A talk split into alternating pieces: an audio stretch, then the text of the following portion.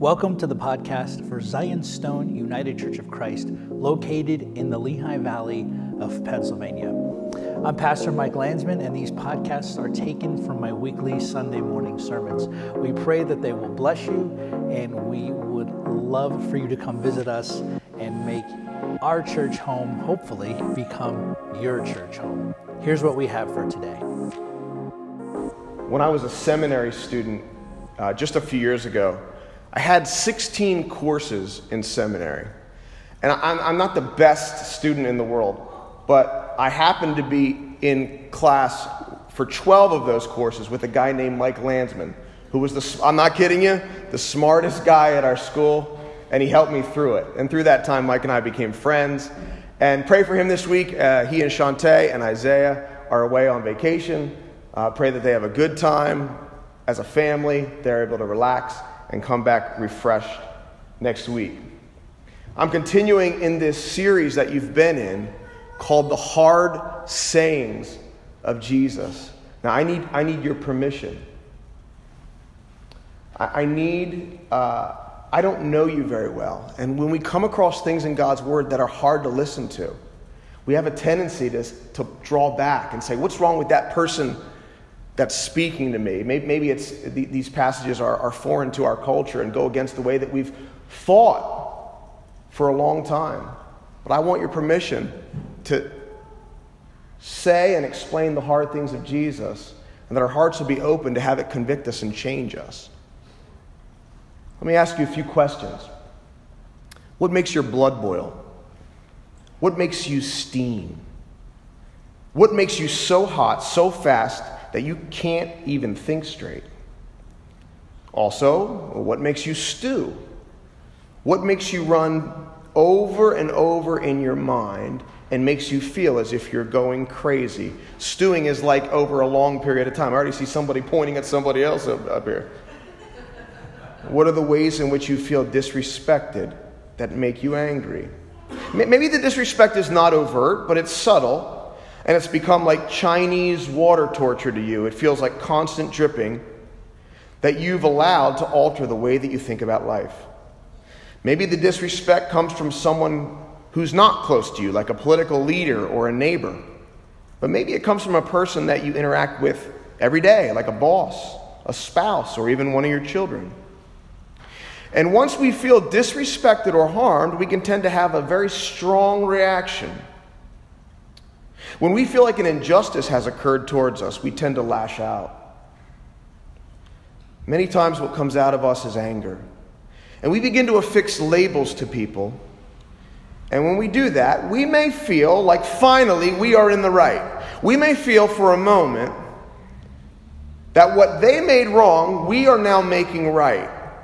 We've righted the wrong. But Jesus has another take on it, and it's really hard to hear. Just the context of the Gospel of Matthew is this Matthew is the gospel of the kingdom.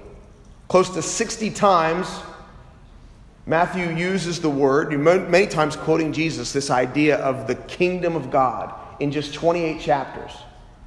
And I've defined the kingdom of God, this is kind of a layman's definition of the kingdom of God, as the spaces and places where Jesus Christ rules and reigns. And you'll see that this idea of the kingdom is right in this text.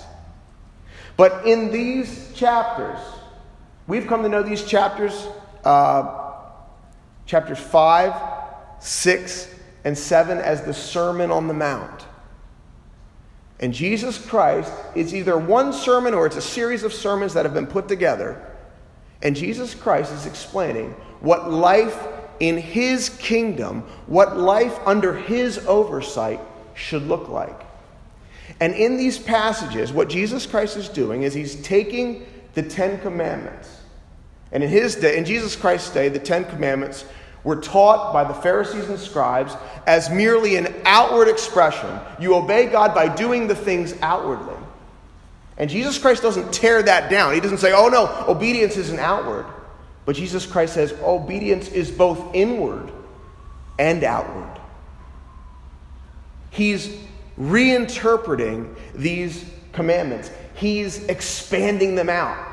He's saying, here's how you understand the Ten Commandments in light of me, in light of the person and work of Jesus Christ. This sermon has four points. One, the reinterpretation of the commandment. Two, the consequences of our anger. Three, the ways we justify our anger. And for the remedy for anger. So, how does Jesus Christ reinterpret the command? Well, Jesus Christ is concerned in verse 20 that the religious leadership of his day is looking at the laws and the prophets from a completely external perspective. So, the teaching in his day was that the strict keeping of the law outwardly was your ticket to God. And Jesus Christ shocks his audience in verse 20, and he says, Unless your righteousness exceeds that of the scribes and the Pharisees, the religious leaders, you will not enter the kingdom of God. And that gets people's attention. And they say, Wait, wait, I can't enter the kingdom of God unless I behave in a way outwardly that's even better than the scribes and the Pharisees. And then he goes on to explain himself. He goes on to expand the sixth commandment Thou shalt not murder. And he explains it in light of, its, of, of himself because the scribes and the Pharisees said, Hey, I never violated God's command. I never took my hands and placed them around someone's neck till they died. I never took a knife and shoved it into someone until they died. I said, they say, I, I, we've never violated this command. But Jesus says this He says, if you've ever been angry with your brother, then you have violated the command.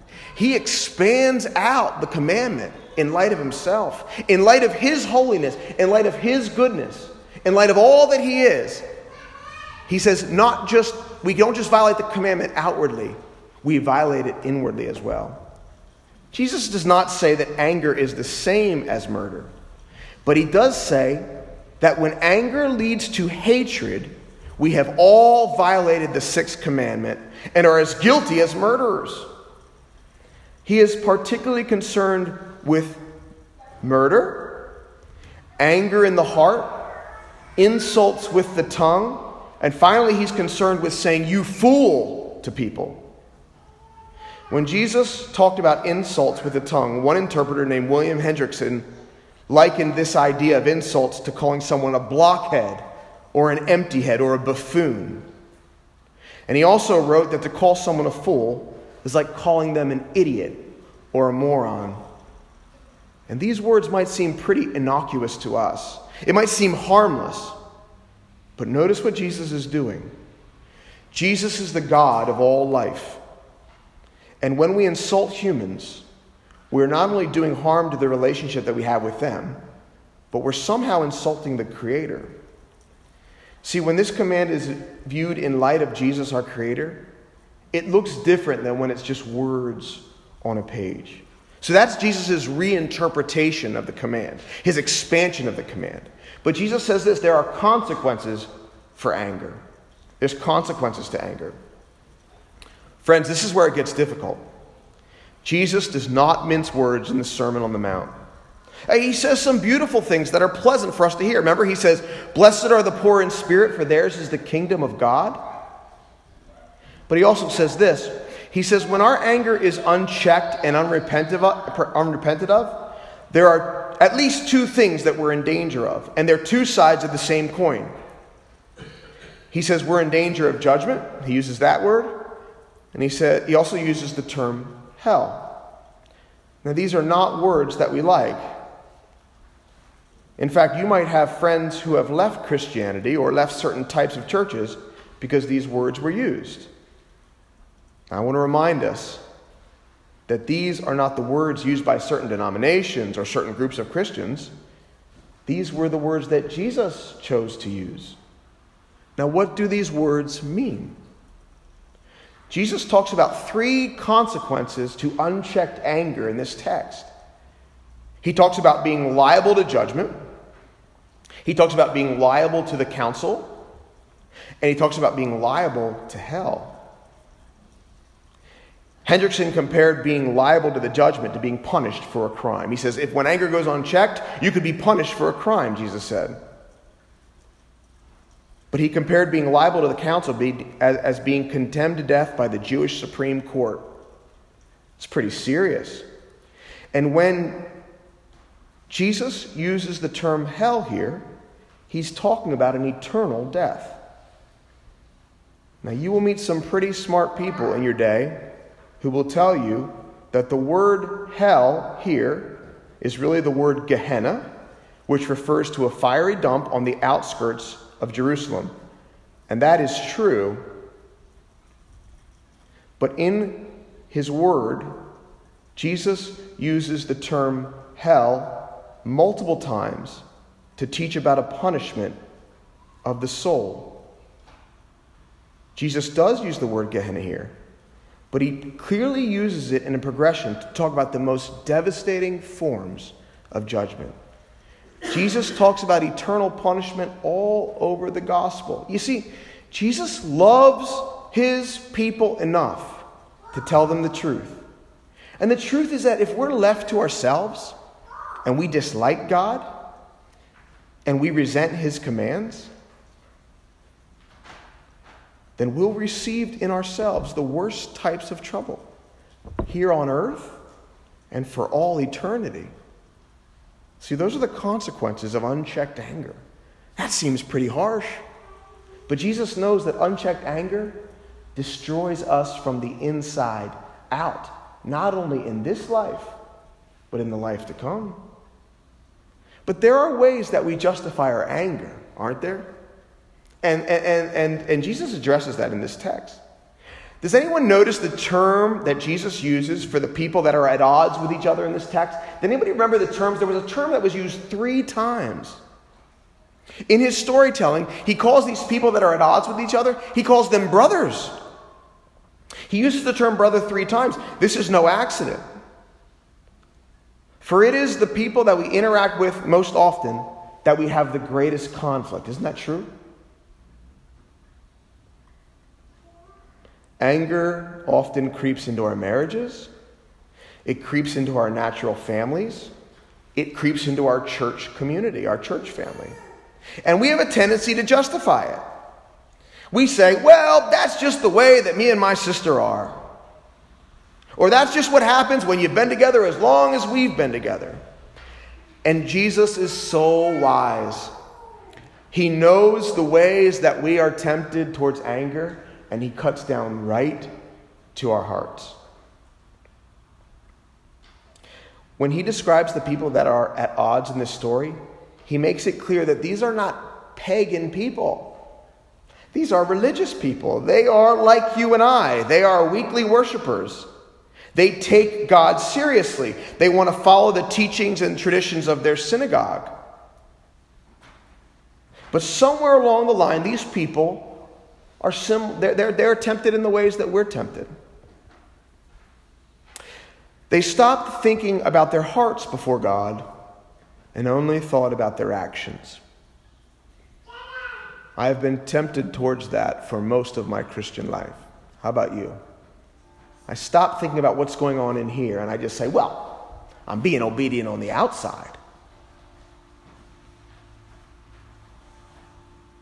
That's why these people can bring their sacrifices week after week, but they can act unjustly towards their brother or sister. In other words, they can go to their synagogue, but be really, really cruel to one another for the rest of the week. Which is more important to Jesus? Being rightly related to the people closest to us, or sacrificial worship and giving to God. Because notice he says, he says, listen, if there's an issue in a relationship, patch it up before worship. And this is kind of a trick question because Jesus wants both. He wants us not only to be rightly related to one another and the people that are closest to us and the people that are distant from us, but he wants us to be regular sacrificial worshipers towards himself. He basically says in verse 23 and 24 if you are worshiping and you realize there is a rift between you and your brother, stop your worship, go make things right with them, and then come back and offer your gift to God. Some of us at times in our lives have allowed our anger to interrupt faithful participation in the body of Christ. Maybe we don't want to feel like hypocrites and we say, listen, I don't want to, I'm starting to get a little tense with people at this church. Maybe I just need to take a break from church for a while. Well, if, if that's where you've been, I think Jesus would say you go make things right with your brother or sister and then get back to serving him and his body. See, Jesus wants both then. He wants us to be rightly related to one another, and he wants us to be outwardly obedient and worshipful towards himself. But Jesus just doesn't leave us alone. There is a remedy here for anger. And I'm always hesitant to use the word remedy. By remedy, I don't mean that if, if when we have anger in our hearts, and I've always had it, sometimes to greater degrees or lesser degrees. But by remedy, I don't mean that it's just a quick fix and everything gets better. But there is a path that God wants to walk his people on when it comes to anger. Jesus uses the term reconciliation multiple times in this text. Jesus says that the answer for an individual, for individuals that are at odds with someone else, because of anger is for reconciliation. So, once anger has taken them over, they are to go to their brother and begin to work to restore the relationship. That's difficult because I usually just want to defend my rights. I usually just want to defend myself rather than be more focused on being rightly related to other people. So when there's an issue in my life, I usually just want to say, well, what about him? Well, what about her? What about them? I mean, my kids are always disrespecting me. What about them? And Jesus subtly says, more important than focusing on your rights and building an argument is to be reconciled to the person. To somehow have God stamp down the pride in our hearts. Maybe there's someone here today who is harboring bitterness towards someone close to them. Maybe there's someone here today who is harboring bitterness towards a person in this room. Jesus says, Do not delay. Don't let the issue fester. Don't put it off by saying internally, Well, I went to church. I am justified by Jesus. I'll let it go another week you might not get back to it if you don't deal with it today. And Jesus indicates that there are consequences for putting off forgiveness and reconciliation that can be quite devastating to us.